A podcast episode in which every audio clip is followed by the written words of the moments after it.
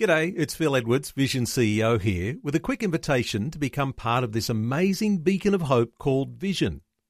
Together we can put our love into action to help people of all kinds build or rebuild their lives on the truth of God. Please consider the part you can play during our upcoming Visionathon appeal, remembering that it's your support that makes Vision possible, including this podcast.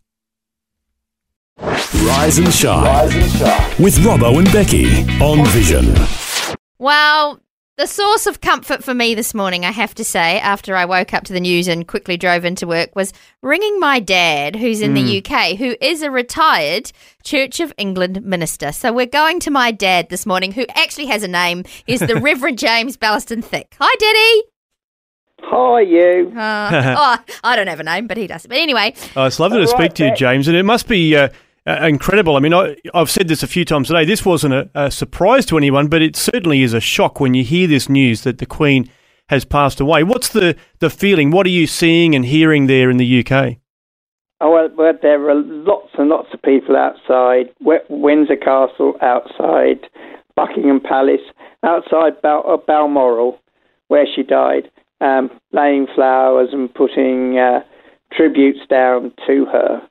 There are people paying tribute to her on television, ex prime ministers, people like Andrew Lloyd Webber has has written what what he meant, what she meant to him, mm. um, what it means for the Church of England. The, the Archbishop of Canterbury has asked the churches in England and Wales and Scotland, the Anglican churches, to ring their bells tomorrow mm. afternoon oh. at 12 o'clock. Wow. Uh, to open their churches for prayer so that people go, could go in and remember her.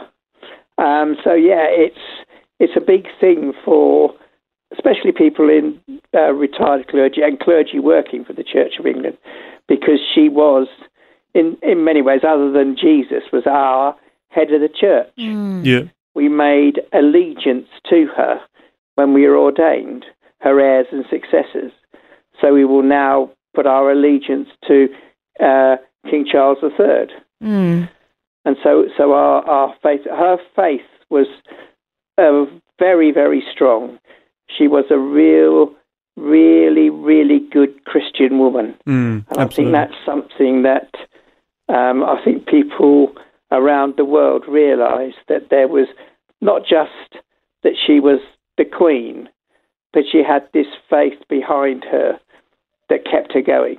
She did. And you yeah. st- started to hear that in the Christmas speeches in the last little while. You know, she would say she would draw on her Christian faith and her, you know, ways for serving. And I think she she walked the walk. You know, we talk about there's you can talk the talk, but she walked the walk. She served and had selfless love, which is all part of the Christian faith.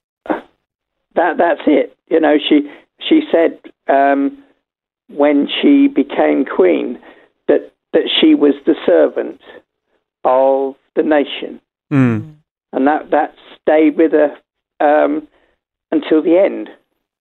People remember her, remember her as the servant, the queen, but the servant yeah. of the country, mm. yeah, and absolutely. that meant so much to a lot of people, even whether you're a Republican or a, uh, don't believe in anything, who feel a great loss at the moment in this country. Mm, yeah, absolutely. That, uh, and the Commonwealth. Yeah. Yeah. So. I, I, I vaguely remember her father because she came to the throne when I was 10 years old. That's right. We so talked to you for, for the Jubilee. Eight years, nearly, mm. I've only known the Queen. Excellent. And so that's been today has been a big a big thing for us. Yeah, mm. understandably. There are people in our country that don't know anybody else but the Queen. Yeah. As, as a monarch. No, that's so true. That's so true. And she was very faithful and would go to the parish churches of the areas where she had her places of residence, didn't she, Dad? So that was lovely yeah, she, too. she went to, she used to go to the parish church at Balmoral. Yeah. And she used to go when she was at Sandringham lovely. up in Norfolk. Mm. She would go to the parish church there. Okay. So that the, the, the clergy of those churches knew her.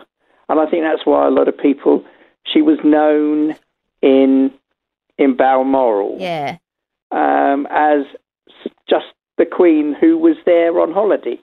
So people are are mourning um, this this lady who mm. was part of people's lives for seventy years. Mm. So true. Yeah, so, so true. It's an ama- it's an amazing thing. Well, we appreciate your uh, time this uh, today and, and your reflections on that. As you say, it's uh, certainly um, significant um, moment in, in our history. So we appreciate your thoughts and your perspective on it today. Okay. Thanks for taking time to listen to this audio on demand from Vision Christian Media. To find out more about us, go to vision.org.au.